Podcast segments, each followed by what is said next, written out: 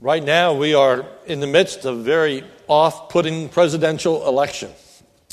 There is much that is very grievous that is associated with that whole presidential process at the moment. But at the heart of the debate is an issue of corruption, a charge that's leveled by both sides against each other. Corruption is an issue where leadership is manifested. It is an abuse and misuse of power. But corruption is not just found in government, but also the workplace, communal organizations, financial institutions, you name it. Corruption is, uh, is evidenced wherever there is authority and power. One might expect that the one place that you would not find corruption is in the leadership of God's people. We would think that that would be an oasis, an exception to the rule. But unfortunately, all too often, even the leadership of God's people are corrupted as well, even religious institutions.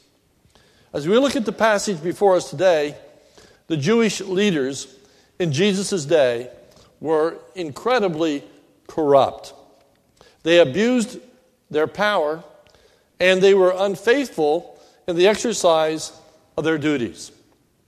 The corruption was a basis for the condemnation of temple worship in the time of Jesus. Now, just to give us a bit of review, we are in Passion Week in Matthew chapter 27, that last week before Jesus' death, and looking at the events that took place. It's easy to forget that the triumphal entry took place just a few days previous. And then we have Jesus entering the temple in Matthew chapter 21, verse 12. And Jesus entered the temple and drove out all who sold and bought in the temple. And he overturned the tables of the money changers and the seats of those who sold pigeons. He said to them, It is written, My house shall be called a house of prayer, but you made it a den of robbers. This was to be a house set apart for the worship of God for prayers. But he said, You have turned it into a den of robbers. Jesus then declared that he would replace the corrupt temple worship with a worship of himself in spirit and in truth. That he would destroy that temple and in three days it would be raised up, referring to the temple of his body. Matthew 24, 1 and 2. Jesus left the temple and was going away when his disciples came to point out to him the building of the temple. But he answered them, You shall see all these, do you not? Truly I say to you, there will not be left here one stone upon another that will not be thrown down. The revelation of the corruption of the chief priests and elders came to a head during the events of Passion Week.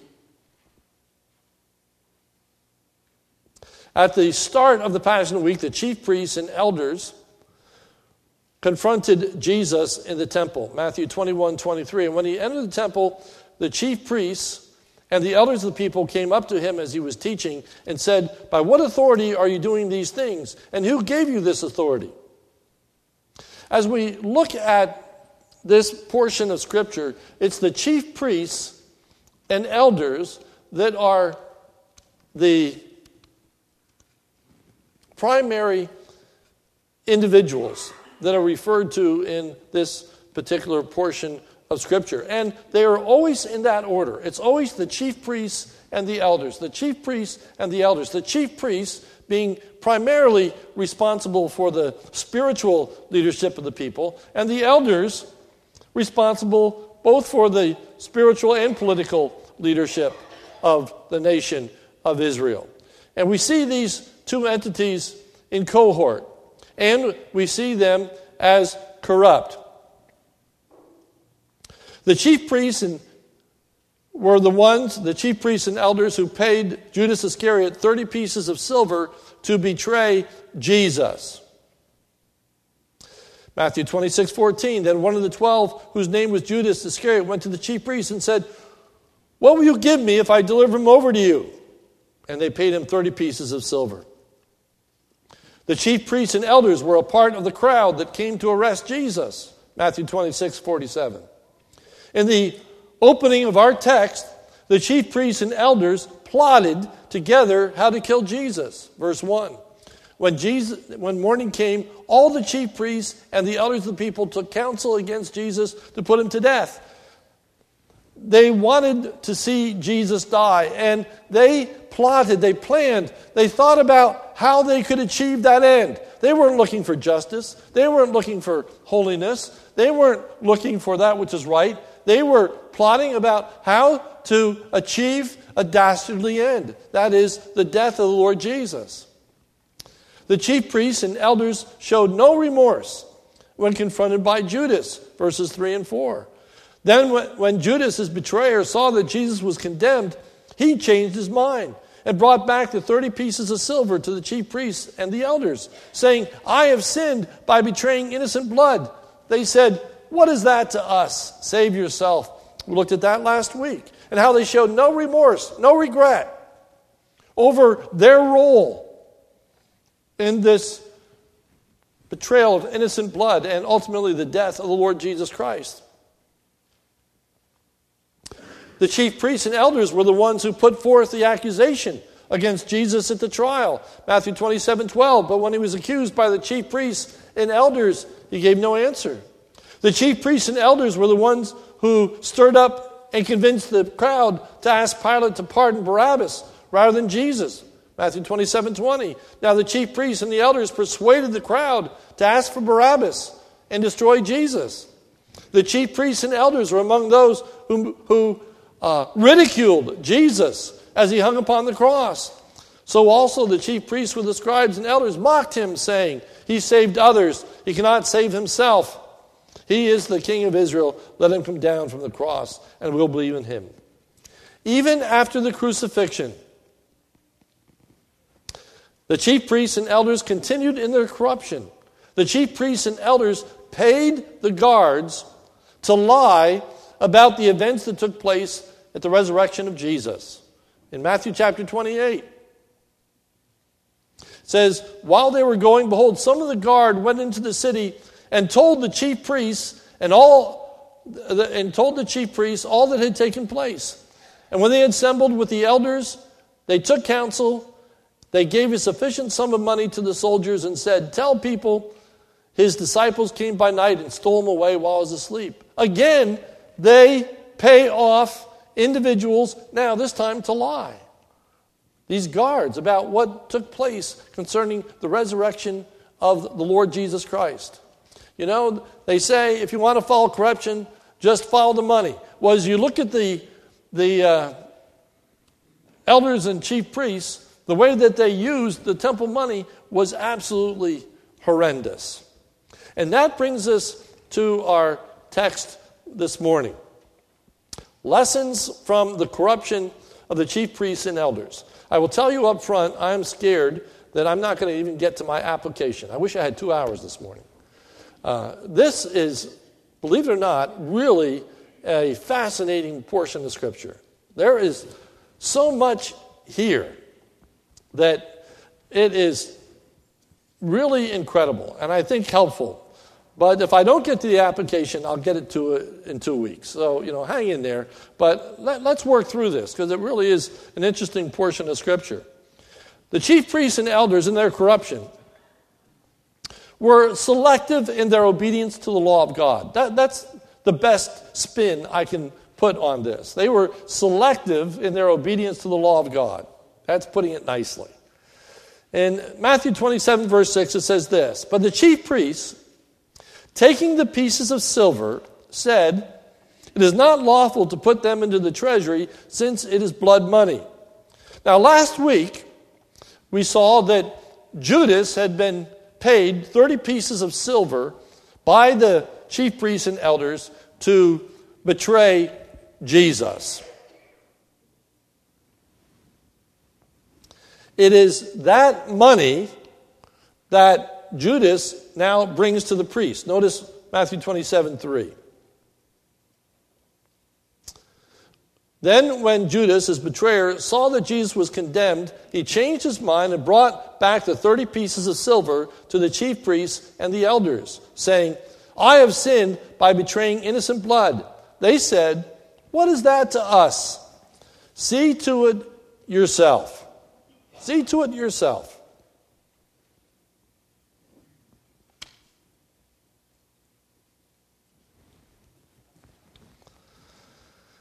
Now notice, now notice what takes place next. The elders and priests made a carefully planned out decision as to what to do with the money that Judas had returned. If you notice Matthew 27, verse 7, it says, They took counsel and bought with them potter's field as a burial place. They, they had a moral dilemma. Notice verse 6. But the chief priests, taking the pieces of silver, said, It is not lawful to put them into the treasury, since it is blood money. When Judas threw these 30 pieces of silver at them and then left, they had a moral dilemma. What are we going to do with this money? It's blood money. It's money that was given as a result of a bribe, a bribe that they paid, a bribe to kill an innocent man. Deuteronomy says, Cursed is the man who accepts a bribe to kill an innocent person. So, this person, Judas, was under a curse. But not only was Judas under a curse, but so was the money, according to Old Testament law. Deuteronomy 23 18. That was not allowed to be brought into the house of the Lord for a payment for a vow, for it is an abomination to the Lord. So the money was an abomination. So they said, What are we going to do with this money? It created a moral dilemma. So they came with a a plan. Notice verse 7. So they took counsel together. They sat around and debated what to do with this money. And they decided to buy a plot of ground, verse 7, and bought with them the potter's field as a burial place for strangers. They decided to buy a plot of ground. The purpose of the plot of ground was to provide a burial place for strangers, that is, non Jews. And the result was that this field would become notorious. Verse 8. Therefore, that field has been called the field of blood to this day. This day being the time of the writing of Matthew. Now, in their decision, the chief priests and elders revealed the judgment upon themselves and the people. Now, let me slow down and we still need a little more background. So if you keep your finger here, turn with me to the book of Acts. Because I, I want to seek to reconcile these, these two passages.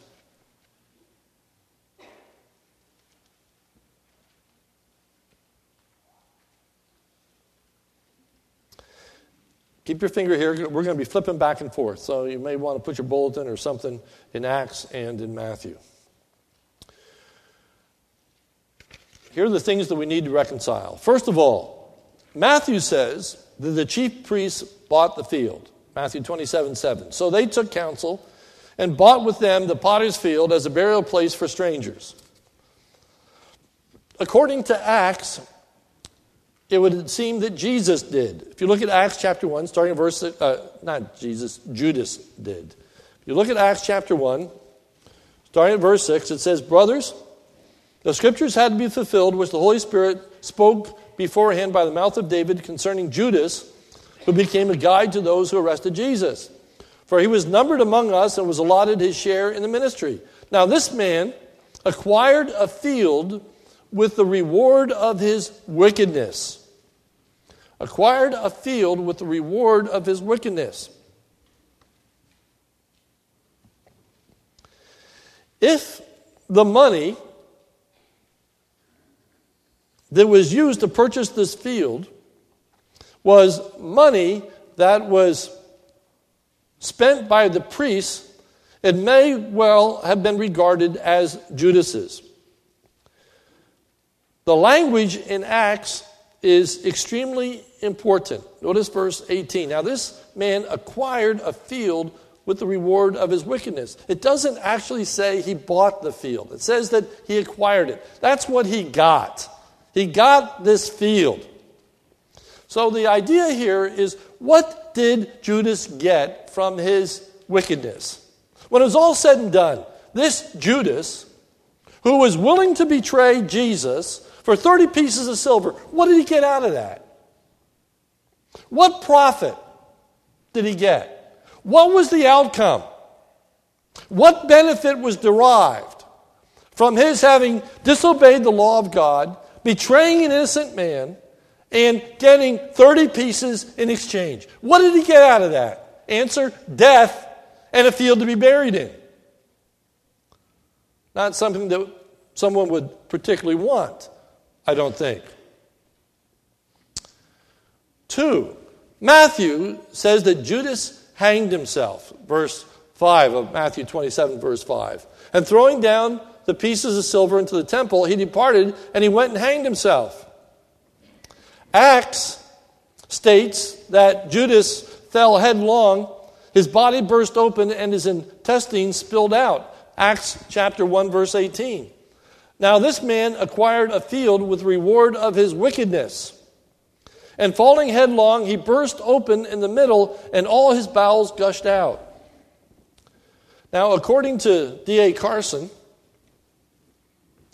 one long tradition, I quote, one long tradition in the church claims Judas hanged himself from a tree branch that leaned over a ravine, of which there are many in the area and when the branch broke, whether before or after he died, Judas, Judas fell to a messy end. In other words, yes, it's true, he hung himself, but then according to church history, that, that branch upon which he hung himself broke and he fell. And in that fall, this gushy mess that is referred to in Acts took place. Three, Matthew seems to ascribe the name field of blood to its being purchased with blood money. Notice Matthew 27, verse 8. Therefore, that field has been called the field of blood to this day, because the priests used blood money to purchase it. According to Acts, Acts chapter 1, verse 9, it says that it's called the field of blood because Judas' blood was shed there, Acts 1:19, and it became known to all the inhabitants of Jerusalem, so that the field was called in their own language Akeldama, that is field of blood. So how do you reconcile these two passages? It's rather simple actually. For it is looking at what took place from two different perspectives from that of the priests and that of Judas. So, most likely, what occurred was that Judas died on the plot of, plot of ground which was known as Potter's Field. That is owned by a potter. Uh, that area was, was, known for its clay. It was, it was highly sought for uh, the opportunity to make uh, good pottery. And so here was a potter's field, a, a field that was owned by a potter. And Judas, when he went out and hung himself, died on that particular location. So the chief priests purchased the ground for a burial place for Judah, for Judas. It already had been it already had been defiled by Judas's death. And what are they going to do with Judas and his body? So they decide to go out and buy the place that is now defiled by Judas's death. Others were not others who were Jews were not to be buried on that same plot. For they say it is a place for strangers. It was a field bought for strangers.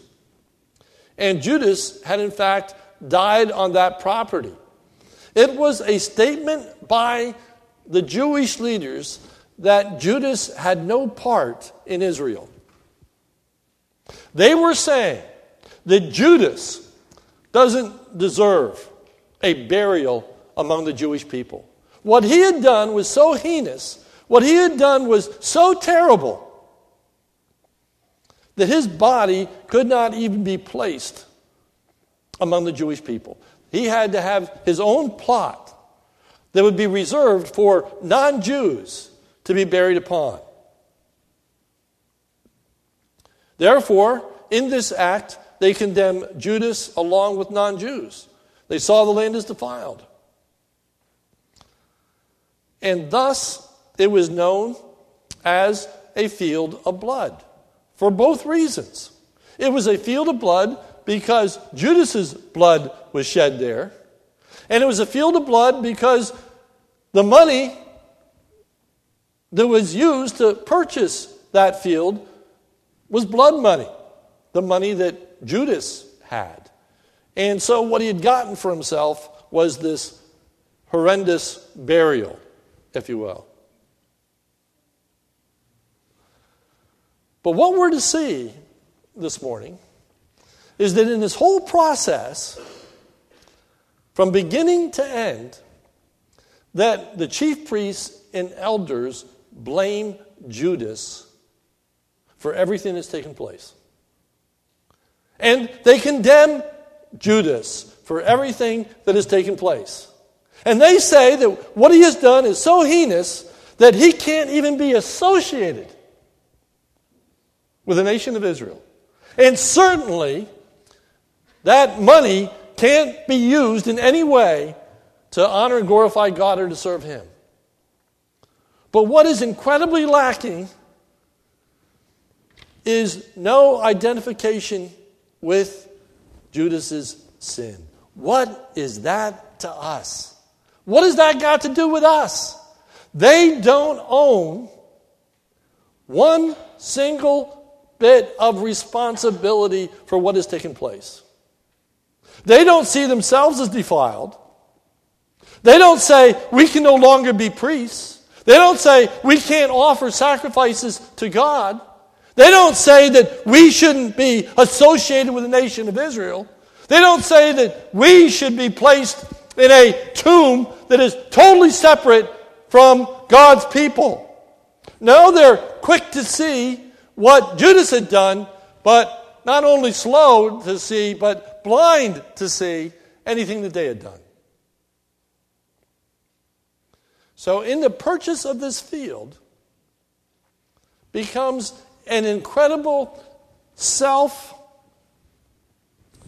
incrimination, a noteworthy one, so that everyone knows to the present day, to the time of writing,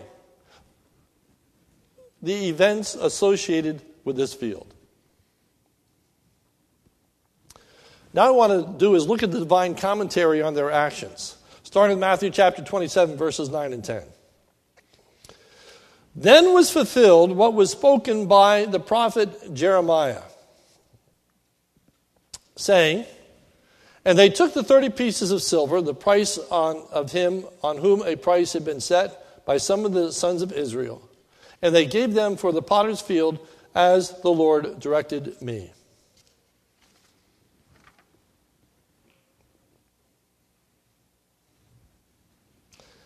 As it refers to the fulfillment of Scripture, there is an interesting composite of texts here. In Matthew chapter 27, verse 9, it says that that which was written by Jeremiah was fulfilled. Commentators have a heyday, liberal commentators, with this passage.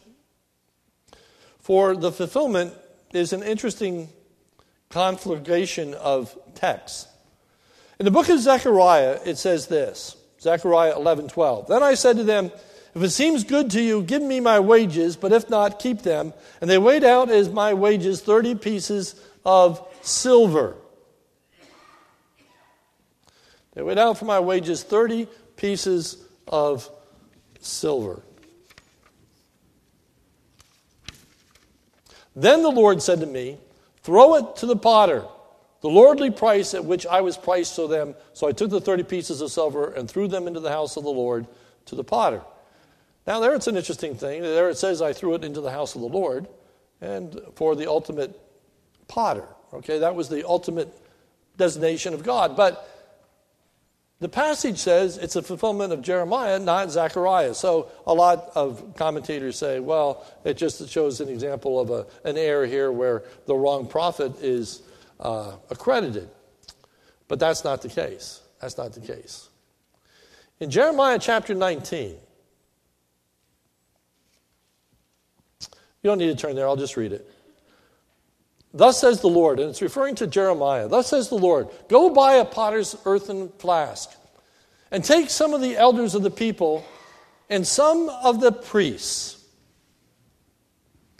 and go out to the valley of the son of Hinnom at the entry of the potsherd gate, the gate to this potted area, and proclaim there the words that I tell you. You shall say, Hear the word of the Lord, O kings of Judah and inhabitants of Jerusalem. Thus says the Lord of hosts, the God of Israel Behold, I am bringing such disaster upon this place that ears of everyone who hears of it will tingle. Because the people have forsaken me and have profaned this place by making offerings in it to other gods whom neither they nor their fathers nor the kings of Judah have known, and because they have filled this place with the blood of innocents. The blood of innocents. When it says that this is a fulfillment of Jeremiah, it's not just referring to a specific account or event that took place. All right? It's a much bigger picture. It's a picture of the fulfillment of all that Jeremiah said about the people of Israel, about the state of Israel, the state of its priests, the state of its elders, about the destruction that was coming. Even as the temple was destroyed, so too the temple is going to be destroyed uh, in the New Testament. This destruction was coming because of the shedding of innocent blood. True of Jesus, true of the people in Jeremiah's day. The thought is that there is coming a deserved judgment. And Jeremiah makes it clear that the judgment is deserved by the chief priests, by the elders, and by the people. All of them are corrupt. All of them act untoward. All of them are guilty of what has taken place.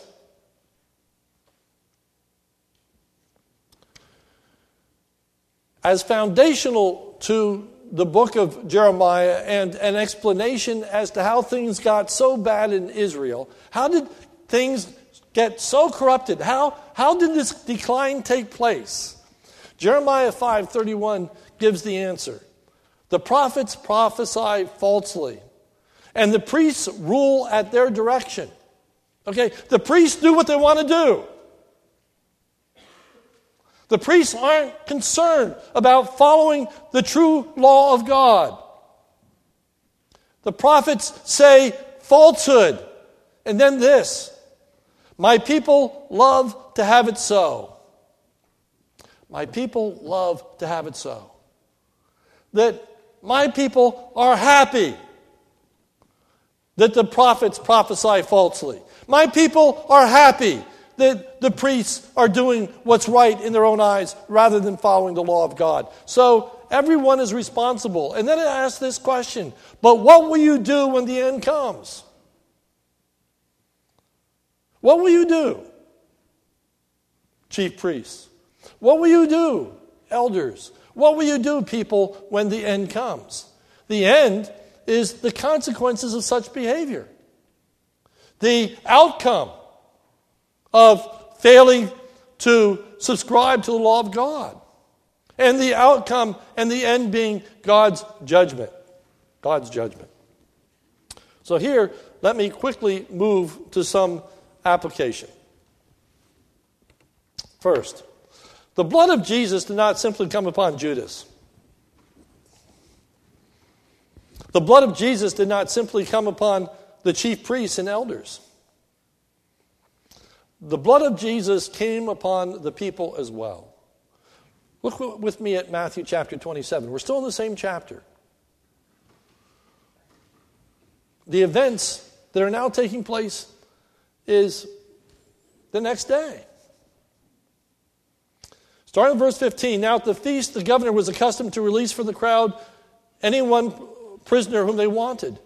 And they had a notorious prisoner called Barabbas.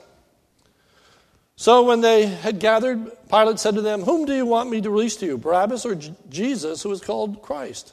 For he knew that it was out of envy that they had delivered him up. He knew that Jesus was innocent. Besides, while he was sitting on the judgment seat, his wife sent word to him, Have nothing to do with that righteous man, for I have suffered much because of him today in a dream. Now the chief priests and elders persuaded the crowd to ask Barabbas and destroy Jesus.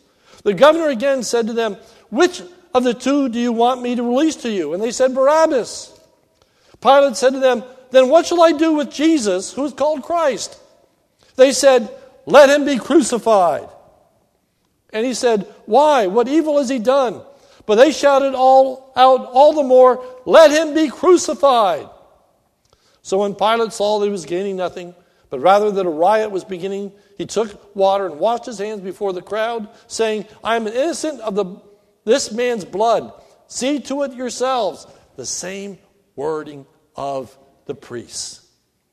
What has this got to do with me? See it to yourselves. And notice what they say, verse 25. And all the people answered, His blood be on us and our children. We take full accountability. We take full responsibility. We know what we're doing. Put this man to death. Crucify him. And in that act, they were no different than Judas, and they were no different than the chief priests and the elders. They shared in the corruption, they shared in the behavior. They were actually facilitators, according to Jeremiah, because they had put up with these false teachers, false priests, etc., throughout their entire generation. In Acts, you don't need to turn there. In Peter's prayer, uh, excuse me, at Judas's sermon on Pentecost, he says this Men of Israel, Hear these words Jesus of Nazareth, a man attested to you by God with mighty works and wonders and signs that God did through him in your midst, as you yourselves know. Right? You know that Jesus did these signs, these wonders. You experienced them. Some of you were healed. Some of you were delivered of demons. Some of you ate of the food that was given when the, the bread was broken. You witnessed, you saw, you experienced. This Jesus, delivered up according to the definite plan and foreknowledge of God, you crucified and killed by the hands of lawless men. He stood up and said, You're responsible. You're responsible. You're responsible. It's a sobering passage. I wish I had more time to dot the I's and cross the T's. I wish I could lay out more fully the incremental process, progress that Jeremiah lays out. But you'd almost have to preach the whole book of Jeremiah. But as I was thinking this through, it's just, it's just powerful. It's powerful.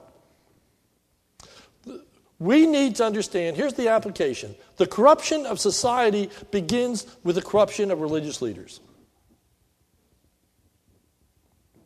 The problem with our society is us. The problem with our culture is us. It's easy to point to others and take no responsibility for where we are, but we bear the responsibility. We bear the responsibility of not standing against sin. In 2 Timothy, it reads as follows This know also, that in the last days perilous times are going to come. Okay? I, I think we live in those perilous times. For men shall be lovers of their own selves.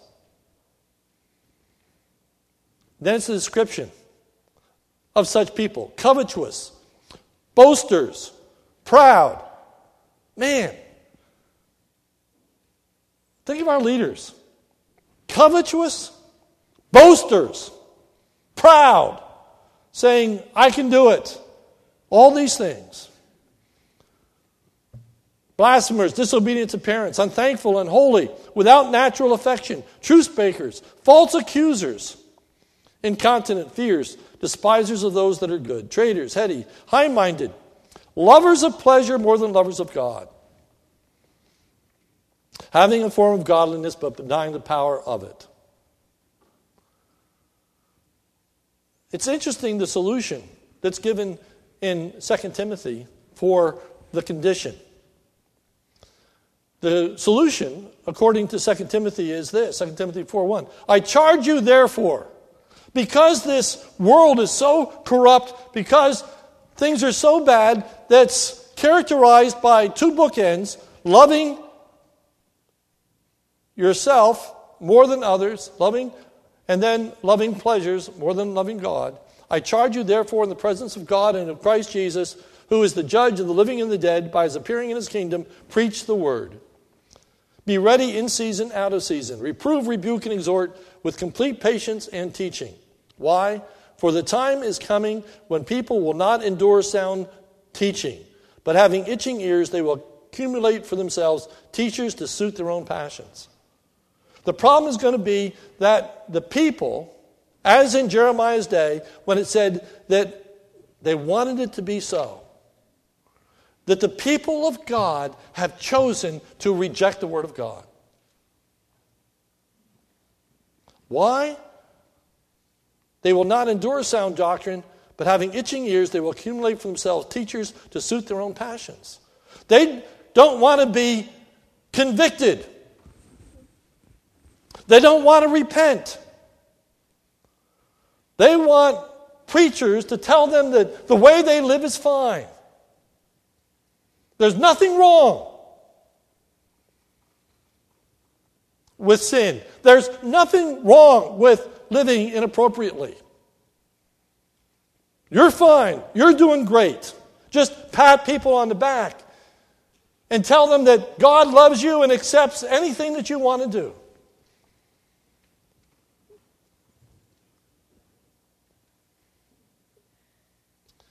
What results is a morally devastating impact on the culture and society. What is terrible about the day and age in which we live is our religious leaders. Our religious leaders that are telling us that what is the most important thing is policy over character. Government over morality. The most important thing in this election is prosperity. Who is going to handle the economy? That is not the concern of the people of God. Matthew chapter 6. Don't be anxious saying, What should we eat or what should we drink or with what should we be clothed? Don't worry about that. But the church has decided that it's more important to be concerned about wealth than it is about morality. It's more concerned, it's more important to be concerned about personal security than it is relying upon God for that security. And the church has chosen has spoken out, has defended the corruption of our society. And when I say that, I'm not picking sides. There's equal blame to go around in our politics. You know, we say to ourselves, is this the best we can do? Why can't we have better candidates than what we have? Because we chose them. We chose them.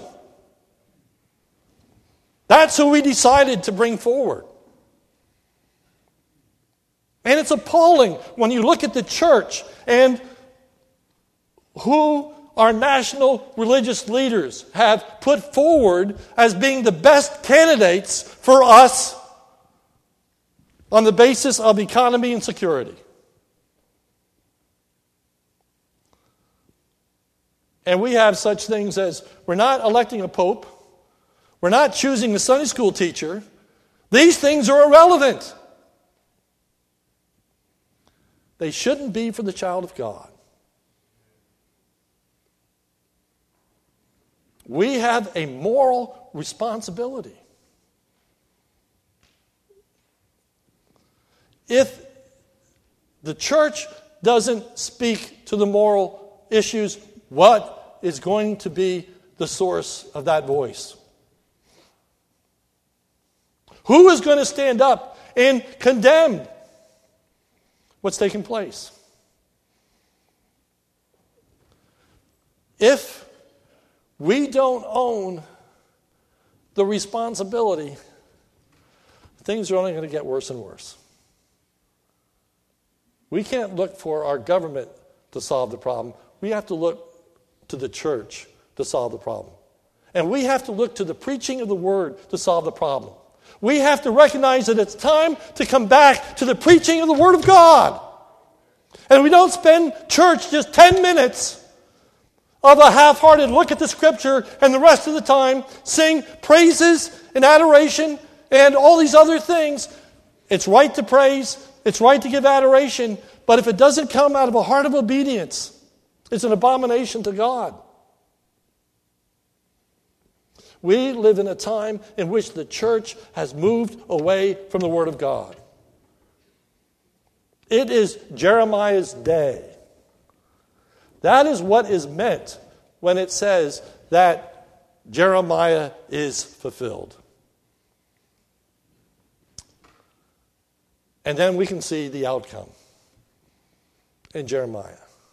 And we ought to be able to see the handwriting on the wall, as it were, book of Daniel.